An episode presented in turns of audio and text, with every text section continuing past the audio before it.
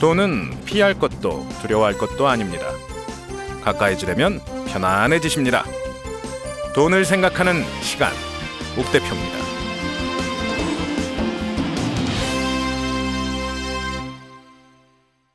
안녕하세요, 옥 대표입니다. 오늘은 좀 재밌는 얘기를 해볼까 합니다. 어, 찌라시 얘기인데요. 찌라시 이 찔러 넣어주는 호회 비슷한 저 뉴스 모음이죠. 확인되지 않은 미확인 정보라는 의미도 있고 저 소규모 커뮤니티를 위한 특별한 뉴스 서비스라는 의미도 가지고 있습니다. 이게 사실은 이슈죠. 어떤 특정한 이슈 맞는 경우도 있고 맞지 않는 경우도 있습니다. 그리고 어떤 어떤 뉴스들이 나오면 그 뉴스에 의해서 주가가 움직이기도 합니다. 심하게 움직이기도 하겠죠. 어, 특별하게 사건을 언급하거나 기업의 이름을 거론하지는 않겠습니다. 예를 들어 어떤 뭐 소비재 상품 우리가 먹고 마시고 생활하는데 꼭 써야 되는 뭐 그런 상품들에 대해서 불매 운동 같은 게 벌어졌다고 쳐요. 그러니까 왜 불매 운동이 벌어졌냐? 그 기업주가 나쁜 짓을 했대요. 뭐 사람을 너무 무시하거나 아니면 인간으로서 도저히 할 수 없는 짓을 했다거나 위법한 행위를 했다라는 게 뉴스로 돌기 시작하면 사람들은 그에 대한 반응을 하게 되고 그 반응의 결과로 가끔 주가가 떨어지기도 합니다. 자, 뉴스가 나오고 그 뉴스에 따라서 주식의 가격이 변한다라는 거죠. 내려가기도 하고 올라가기도 합니다. 그 말이 어떤 의미를 가지고 있느냐 이런 얘기를 저 드리고 싶어서 오늘 이야기의 주제를 찌라시와 주가와 회사로 잡아 보았습니다. 자, 주가는 한 주의 가격입니다.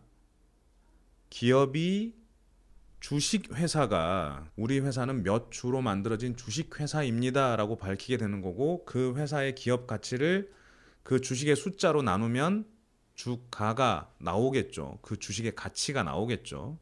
근데 그렇게 해서 나온 주식의 가치라는 건 사실은 회사가 정해주는 건 아닙니다. 왜? 회사가 하는 말을 다 믿을 수는 없으니까. 예를 들어 봅시다. 우리는 만 원짜리 만 주로 만든 회사입니다. 이 회사의 가치는 얼마일까요? 설립 당시에는 1억입니다. 만 곱하기 만은 1억 맞습니다. 저의 곱셈 실력을 의심하시는 말아주시고요. 자, 최초에는 1억짜리 회사가 맞는데 이게 앞으로 가면 갈수록 얼마짜리 회사가 되느냐는 모르죠. 돈을 벌고 있다. 그럼 올라갈 수도 있고 돈을 까먹고 있다. 내려갈 수도 있겠죠. 그러면 그 가격을 결정하는 건 무엇이냐? 사실은 그 주식을 가지고 있는 사람들이 매매하는 가격입니다. 회사하고 주가하고는 최초의 발행 이후에는 사실은 상관이 없다는 얘기입니다. 다시 말씀드릴게요. 회사는 맨 처음에 만 명에게 만 원짜리 주식을 나눠 주었습니다. 그리고 1억이라는 돈을 가져간 거죠. 그 1억을 가지고 회사를 운영을 하게 됩니다. 직원도 뽑고 사무실도 얻고 물건도 만들고 그걸 팔고 하면서 영업 활동을 하는 거죠. 그런데 만 원의 주식을 산 사람이 현금이 필요해졌어요. 그래서 그 주식을 옆에 있던 친구에게 팝니다. 야, 이 회사 이제 막 시작했는데 좋아질 것 같은데 내가 그래서 만 원에 샀는데 돈이 좀 급하네. 500원 빼줄게. 라고 해서 거래가 일어났습니다. 그럼 그 회사의 가치는 그날 가치는 어떻게 바뀌었을까요? 9,500원 곱하기 만주 9,500만 원이 돼 버립니다. 아니 거래는 하나밖에 없었는데 겨우 한 명의 거래 때문에 기업의 가치가 바뀌었다는 겁니다. 왜? 그날 생각하는 사람들의 가치가 이렇게 변했기 때문이죠. 자, 근데 같은 날 다른 사람은 친구에게 똑같이 파는데 조금 좋은 말을 좋은 뉴스를 보탰어요. 이거 금방 돈 버는 회사야. 내일부터 이제 돈을 벌 수 있어. 이거 지금 만 천 원에 사놔도 금방 만 이천 원, 만 삼천 원 될 거야. 라고 해서 만 천 원에 팔았습니다. 그럼 그날 마지막 가격은 만 천 원으로 끝났다. 그럼 이 회사의 가치는 오늘 마지막 가격 기준으로 따지면 1억 천만 원짜리 회사가 된 겁니다. 자, 그 사이에 회사의 가치의 변동이 있었을까요? 사실은 없었습니다. 그런데 주식을 사고 파는 가격에 변화가 생긴 겁니다. 그렇다면 오늘 찌라시에 오늘 뉴스에 이 회사에 대해 안 좋은 기사가 나왔어요. 그래서 그걸 믿고 어떤 사람이 가지고 있던 주식을 자기가 구입한 가격보다 훨씬 싸게 내놔서 팔았습니다. 그럼 그 회사의 가치는 뚝 떨어집니다. 근데 실질적인 가치가 뚝 떨어졌느냐는 아니겠죠. 이해되시나요? 경우에 따라 약간의 차이가 있긴 합니다. 소비재를 팔던 회사라면 저는 그 주식을 팔 뿐만 아니라 그 회사가 만드는 물건도 쓰지 않을 것입니다. 뭐 빵 만드는 회사였다. 그럼 그 빵 안 먹겠죠. 다른 빵 먹으면 되지. 뭐 굳이 뭐 또 나쁜 소문 나는 빵 먹을 이유 있겠습니까? 무언가 빵에 안 좋은 건 없다는데 그 빵 왜 먹겠습니까? 어느 날 갑자기 그 빵을 안 먹기 시작하겠죠. 세탁기 돌리는데 세제가 똑 떨어졌어요. 그래서 어떻게 뭐 가봤더니 내가 아는 매번 사던 그 세제 옆에 사람들이 집회를 하고 있습니다. 여기 나쁜 사람들이 많대요. 이거 다 여기서 버는 돈을 회사 사람들이 같이 나눠 갖는 게 아니라 한 명이 독식을 한대요. 나쁜 회사래요. 뭐 이런 말이 들, 들려요. 안 사겠죠. 다른 제품 많은데 굳이 그걸 또 왜 삽니까? 이런 경우에는 그 회사의 가격이 실질적인 가치가 떨어지기 시작합니다. 만들었는데 물건이 안 팔리니까 매출이 안 생기니까 돈을 못 버니까 가치가 떨어지기 시작하는 거예요. 이건 가치가 떨어진 겁니다. 주가가 떨어지는 것과는 별개의 문제라는 이야기입니다. 예를 들어 어느 두메산 골에 엄청나게 훌륭한 전 세계적으로 최고의 못을 만드는 회사가 있다고 칩시다. 근데 그 회사에 다니던 사람이 뭐 나쁜 짓을 저질렀대요. 뭐 길 가던 사람을 때렸대요. 그래서 사람들이 그 회사 나쁜 회사라고 주식을 팔재요. 파실 건가요? 사실 직접적인 연관관계가 없어 보입니다. 그리고 제가 그 못을 직접 살까요? 못은 못, 못을 1년에 사긴 사보신 기억이 있으신가요? 사실은 없으실 겁니다. 이런 경우에는 회사에 나쁜 소문이 났다고 해도 그 회사의 가치가 떨어지지는 않습니다. 다만 주가는 내려갔다 올라올 가능성이 크겠죠. 자, 찌라시, 뉴스와 주가와의 관계는 나름의 관계를 가지고 있습니다. 주가와 회사의 가치는 그 또한 나름의 관계를 가지고 있습니다. 절대로 우리가 쉽게 생각하는 것만큼 어느 한쪽으로 간다. 어느 한쪽으로 뭐 나쁘니까 주가도 떨어지고 회사의 가치도 낮아질 것이다. 이러지는 않, 않는다는 말씀입니다.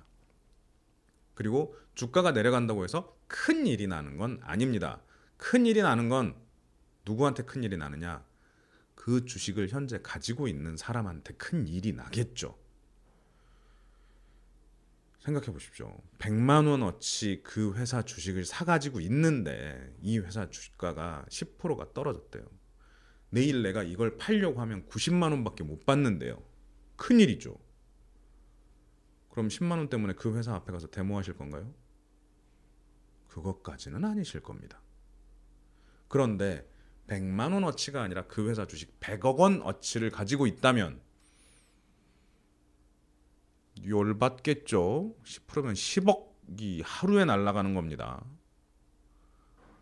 그거보다 더 많은 주식을 가지고 있어요. 게다가 이 회사 주인이에요. 일명 대주주라고 불리우고 그 회사를 좌지우지할 수 있는 힘을 가지고 있고 다 내가 뽑은 직원들이 이 회사에 일을 하고 있어요. 그런데 이상한 소문이 나기 시작하고 회사의 주가가 10%가 빠졌습니다. 그럼 이 회사 주인 입장에서 이 회사의 대주주, 이 회사의 주인이라는 입장에서 어떤 액션을 취할까요? 올리라고 하겠죠. 주가 올리래. 그럼 어떻게 해야 돼? 안 좋은 소문이 난 거면 안 좋은 소문을 막아야 될 거고 그게 가짜라고 밝혀야 될 거고 아니면 그걸 극복할 수 있을 만큼 더 좋은 뉴스를 만들어야겠죠. 근데 주인님께서 아니 괜찮아 그거 좀 지나면 다 좋아질 텐데 뭐 이건 지나가는 소문이고 우리 회사의 가치엔 이상이 없으니 그냥 넘어가자라고 하시면 회사는 대응을 하지 않을 겁니다. 그럼 주가는 내려갔다가 시간이 지나면서 천천히 다시 또 제자리를 찾아오는 거죠. 자, 다시 한번 말씀드리지만 주가와 기업의 가치는 같지 않습니다. 그리고 주식 투자를 한다라는 것은 그 괴리를 찾아내는데 목적이 있습니다. 예를 들어 지금 기업 가치가 딱 1억 원짜리 회사예요. 주가도 딱 1억 원이에요. 주가가 기업의 가치를 그대로 반영하고 있다라는 가정 하에 이 주식을 살래 말래라는 건 미래를 보고 사는 거죠. 이 회사가 좋아질 것인지 나빠질 것인지를 보고 좋아질 것 같다면 살 수도 있겠죠. 근데 이건 확률의 문제인 거잖아요. 어떻게 보면. 그러니까 그걸 좋아질 거다라는 정보를 알기 위해서라도 많은 노력을 해야 될 거고요. 가장 쉬운 건 뭐냐면 이 기업의 가치는 1억 원짜리인데 현재 주가를 보니 5천만 원밖에 안 해. 그럼 내일 이 회사가 잘못해서 내년에 이 회사가 잘못해서 9천만 원짜리가 되더라도 실질적으로는 실제 가치와 주가와의 차이가 4천만 원이나 있는 회사라면 이 회사를 사야죠. 그런 기업을 찾으려고 노력하는 사람들이 많이 있는 곳이 주식시장입니다. 자, 슬슬 이해가 좀 되시나요? 회사의 가치는 주식과는 상관이 없습니다. 근데 그 괴리가 많은 기업이 보인다면 그 기업의 주식은 사야죠. 사놓으면 오를 게 뻔하니까요. 근데 그게 아니고 기업의 가치는 몰라. 근데 뉴스가 나왔어. 그래서 사고 팔아. 이건 그냥 휩쓸린 겁니다. 가끔 그런 분들을 뵐 수 있습니다. 주식 투자를 누군가의 권유에 의해서 주식 투자를 시작을 하셨어요. 주식 투자를 시작하시고 나서 많은 돈을 투자하시는 것도 아닌데 모니터에 주가 차트, 그러니까 증권 시황표를 띄워놓고 계속 종목만 보고 계시는 분이 계십니다. 내가 어제 만 원에 샀는데 오늘 이게 만원 50원이 됐는지 9,950원으로 떨어졌는지 이걸 보시겠다고 계속 뚫어져라 쳐다보십니다. 조금 지났더니 이게 만 50원이 됐어요. 너무 좋아하세요. 그럼 파실까요? 아니에요. 또 지켜봅니다. 만 100원이 됐어요. 너무 좋아하세요. 그러다가 떨어집니다. 오, 가슴 졸입니다. 만 원까지 다시 내려왔어요. 어, 다시 올라가야 될 텐데 올라가야 될 텐데. 근데 이게 9,900원이 돼 버렸네. 그분 하루 종일 기분 나쁩니다. 이게 맞나요? 원래대로라면 만 원짜리 주식을 살 때부터 나는 왜 이 주식을 사야겠구나. 내가 생각하는 이 기업의 가치는 만 원이 아니고 뭐만천 원, 만 이천 원, 만 삼천 원인데 지금 만 원밖에 안 하니 사야겠구나. 내지는 이 회사의 가치는 그래 사실은 지금 현재는 9천 원인데 앞으로 급격하게 발전을 해서 몇 달만 있으면 뭐 2만 원이 될 것 같아. 그러니까 지금 만 원이어도 사놓을 거야.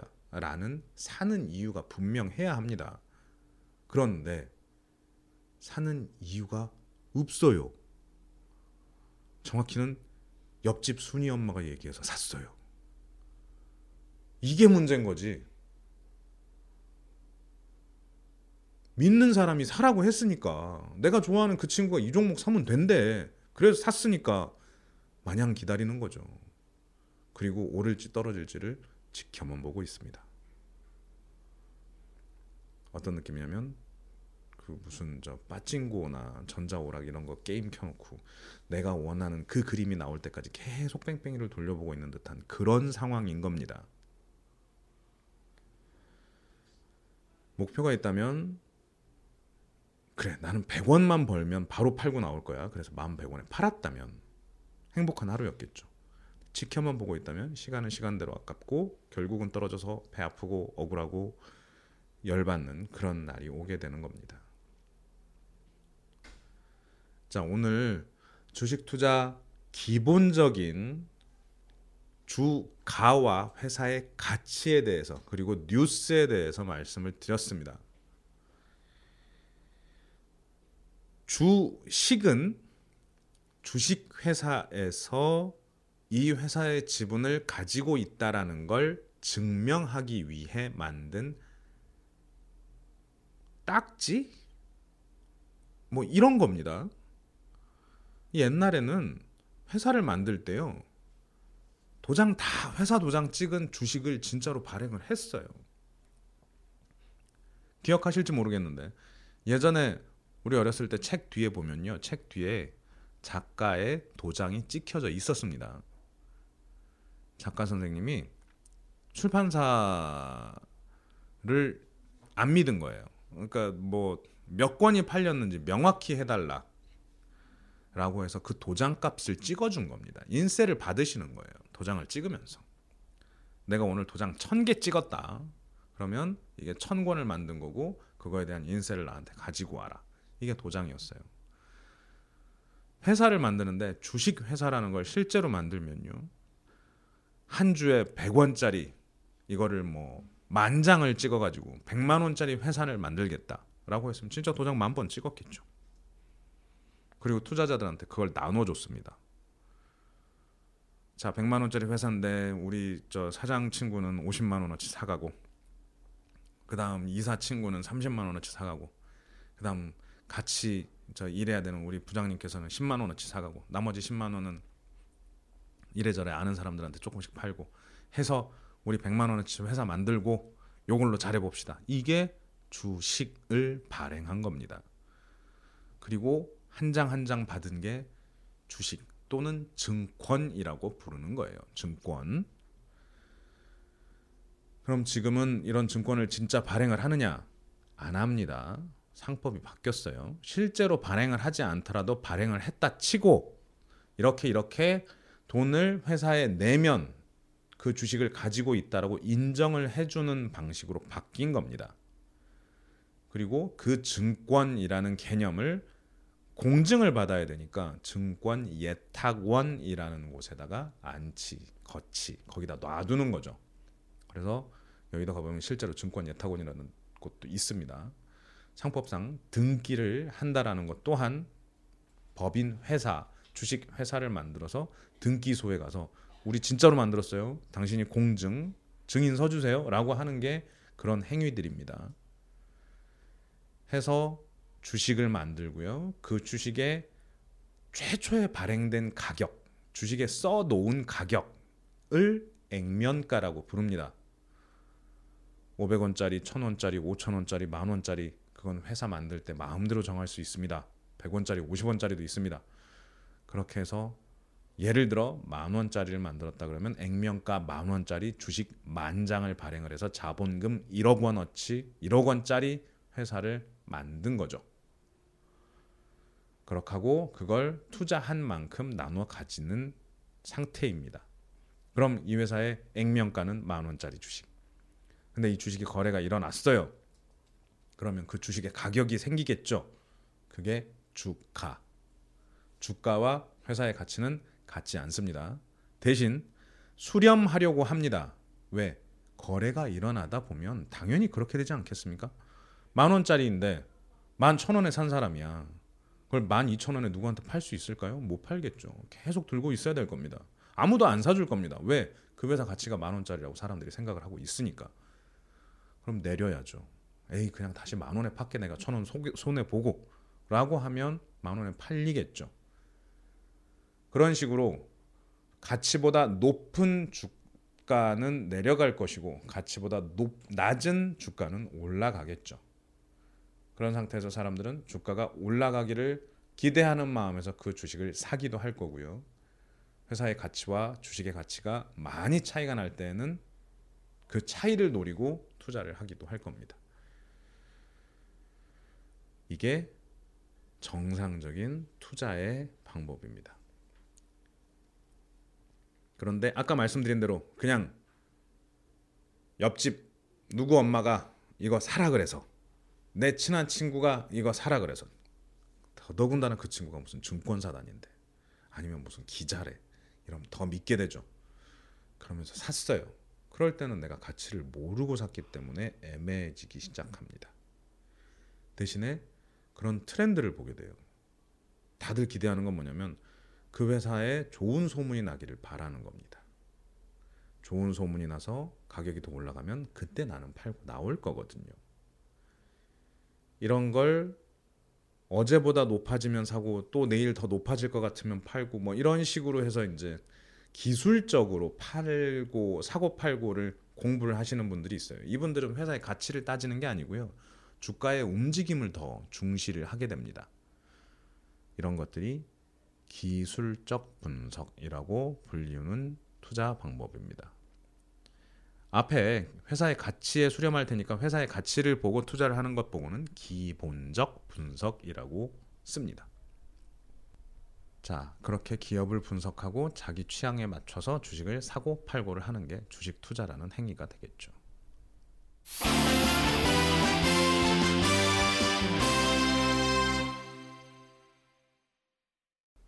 자, 정리하겠습니다.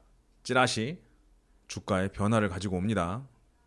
찌라시는 여기서 간단하게 미확인 정보라 칭하겠습니다. 실제 사실일지 아닐지 모르는 거예요. 이것 때문에 주가에 변화가 생기긴 합니다. 하지만 기업의 가치와는 당장은 상관이 없습니다. 악영향을 미치는 정보도 있긴 합니다. 아까처럼 소비재, 그러니까 사람들이 그 뉴스를 듣자마자 그 회사 물건을 안 살 수 있는 그런 파트의 산업에 있다면 그 기업의 가치도 조만간 나빠질 게 분명합니다. 하지만 그렇지 않다면 주가와 가치는 다를 수 있습니다. 찌라시 찌라시 하니까 이제 뭐 궁금해 하시는 분들이 많은데 사실 찌라시라는 건 어떤 거냐면요. 음, 진짜 찌라시 그 뭐 전단지 생각하시면 될 것 같아요. 길 가다 보면 전단지 나눠주죠. 아니면 저 가정집이나 가게 밑으로 신문 넣어주듯이 이렇게 전단지가 밑으로 들어오죠. 유리문 밑으로 이렇게 일수 돈 빌려드립니다부터 시작해가지고 무슨 물건 파는 거, 뭐 중국집 전단지 이런 것들이 이제 들어오는데 그렇게 찔러 넣는 것들이 이제 찌라시가 됩니다. 그럼 찌라시가 최초에는 어떻게 들어온 거냐면 뉴스는 검증이 돼야 신문 기사에 나와요. 근데 기자분들이 이렇게 다니다 보니까 검증은 안 됐는데 이거가 진짜라면 우리나라 정치 경제 사회 문화에 큰 영향을 줄 수 있을 그런 것들이 이제 보이거든요. 아직 확인은 안 됐어요. 그럼 아직 확인 안 됐는데 이거 보고 한번 해볼래?라고 정보를 금융권에 주기 시작합니다. 증권사 다니는 사람 입장에서는 너무 고마운 정보입니다. 내일 무슨 저 정부가 조선에 대한 투자를 지원책을 발표를 할 거다. 뭐 이런 정보가 미리 있다고 쳐요. 그럼 오늘 조선소 주식 사야죠. 네, 확인은 안 됐대. 그러면 원래 확인된 정보라면 내가 가진 모든 돈을 털어서라도 몰빵을 해야겠지만 확인까지는 안 돼 있으니 일부 여윳돈으로 주식, 조선소 주식을 좀 사보자. 이런 게 가능하겠죠. 그리고 이 찌라시가 정말 좋은 게 뭐냐면요. 일단 다른 사람들이 모르잖아요. 그러면 내 고객에게 나를 과시할 수 있는 수단이 됩니다. 어, 김 사장님, 제가 오늘 아침에 찌라시를 받았는데, 아, 이거 아무나 뭐 그렇게 구할 수 있는 거 아닙니다. 저 정도 되니까 구하는 거지. 조선소 사세요, 조선소. 아, 진짜 괜찮다니까. 내일이면 딱 올라. 하루만 기다려 보세요. 저만 믿고. 끊습니다. 이렇게 딱 전화 끊는 멋진 증권사 직원이 있어 봐요. 사람들이 아주 미치죠. 이게 찌라시의 효과입니다. 찌라시가 실질적으로 보면요. 갱지 그러니까 그 신문지 종이 같은데 프린트된 게 돈 낸 사람들한테만 아침에 이렇게 쓱 한 바퀴 배달해 주고 갔을 때가 있었어요. 지금처럼 인터넷이 발달한 때가 아니고 옛날에 신문사를 퇴직하신 기자님들이 이러저런 이유로 퇴직을 하시고 그 찌라시를 만드는 진짜 별도의 특수한 언론사를 만든 거죠. 그럼 이제 그런 찌라시 기사를 보기 위해서는 그 찌라시 한 통 받는데 몇 백만 원씩 이제 월 사용료를 내고 그 정보를 받습니다. 뭐 그거 뭐 한 명한테 백만 원씩 받았겠어요? 회사한테 몇 백만 원 받으면 몇 부 갖다 줬을 거고 그러면 높은 사람부터 그 몇 부를 이제 돌려서 나눠보기 시작합니다. 아침에 열 부가 딱 들어오면 위로 가겠죠. 뭐 임원분들 다 보시고 그 다음에 부장님 보시고 차장님 보시고 과장님 보시고 그리고 저 밑에 사원까지 오면 한 10시쯤 됩니다. 그럼 10시에 이제 사원은 그때 자기 고객들한테 조선소 사라고 전화를 넣기 시작하는데 이미 다 샀죠. 저 위에 임원분 친구분들께서 이게 전통적인 찌라시였어요. 근데 이게 찌라시가 점점 더 활발해지기 시작하고 인터넷이 이제 빨라지기 시작하면서 찌라시의 모습이 변형이 됩니다. 일단은 내용이 풍부해집니다. 매일같이 그런 기업 정보, 주가하고 관련된 정보만 나올 수는 없으니까 가십거리들, 정치, 사회, 연애 관련 기사들이 나옵니다. 여기에 일명 뭐 그런 거 있었죠. 뭐 X양 뭐 이런 거.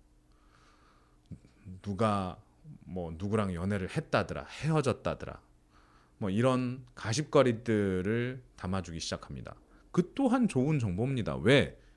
고객을 만나서 점심 먹으면서 할 얘기, 아이스 브레이킹 내지는 저 말을 트기 위한 잡담의 소재로 활용하기 딱 좋은 그런 내용들이 찌라시에 담겨져 있었습니다. 근데 그러다가 인터넷이 발달하면서 메신저로 찌라시가 옮겨가죠. 제한된 사람들만 쓰는 소수 그룹의 메신저에 찌라시가 올라오기 시작합니다.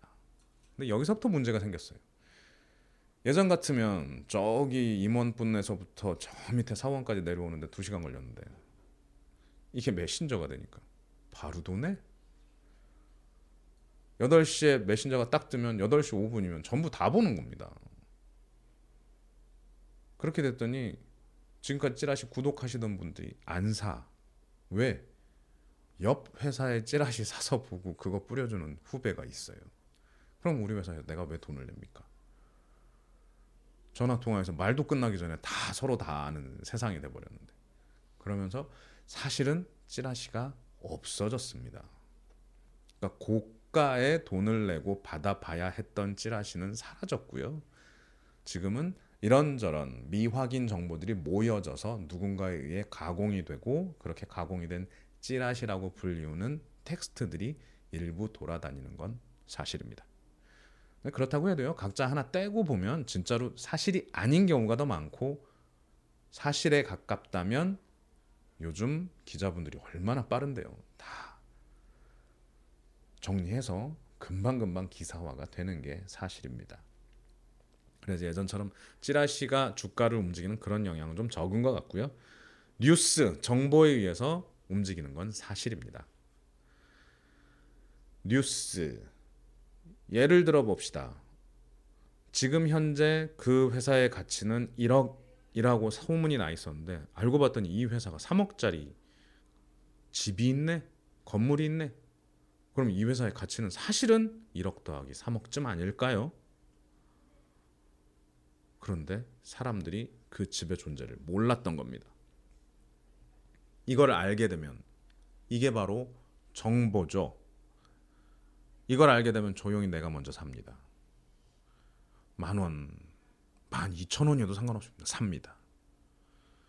그리고 조용히 해야 될까요? 아니죠. 옆에 사람한테 빨리 얘기해 줘야 됩니다. 나는 이미 샀으니까. 너 그거 들었어? 저 회사에 3억짜리 집이 있대. 야, 실질적으로 가치는 4억이야 4억. 근데 지금 12,000원밖에 안 해. 너무 싸지 않냐? 이렇게 얘기를 해줘야죠. 그러고 나면 어느 정도 시간이 지나면 그 회사의 가치가 점점 올라갑니다. 그리고 나면 자기가 원하던 가격이 됐을 때 이 회사의 주식을 팔아야겠죠. 그렇게 해서 정보는 주가를 움직이는 거고요.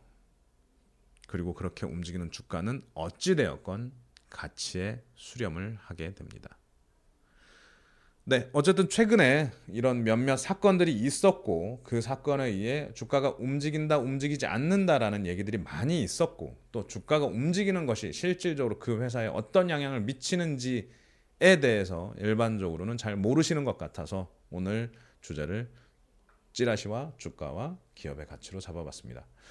설명 어떻게 도움이 좀 됐는지 모르겠습니다. 또 너무 쉬워서 듣다가 피식 웃고 나가신 분도 계실 테고 아직도 좀 더 들었으면 하는 분도 계실 것 같은데요. 오늘 순서는 이쯤에서 정리하도록 하겠습니다. 네, 그럼 또 다음 시간에 뵙겠습니다. 좋은 하루 되시고요. 지금까지 욱 대표였습니다. 감사합니다.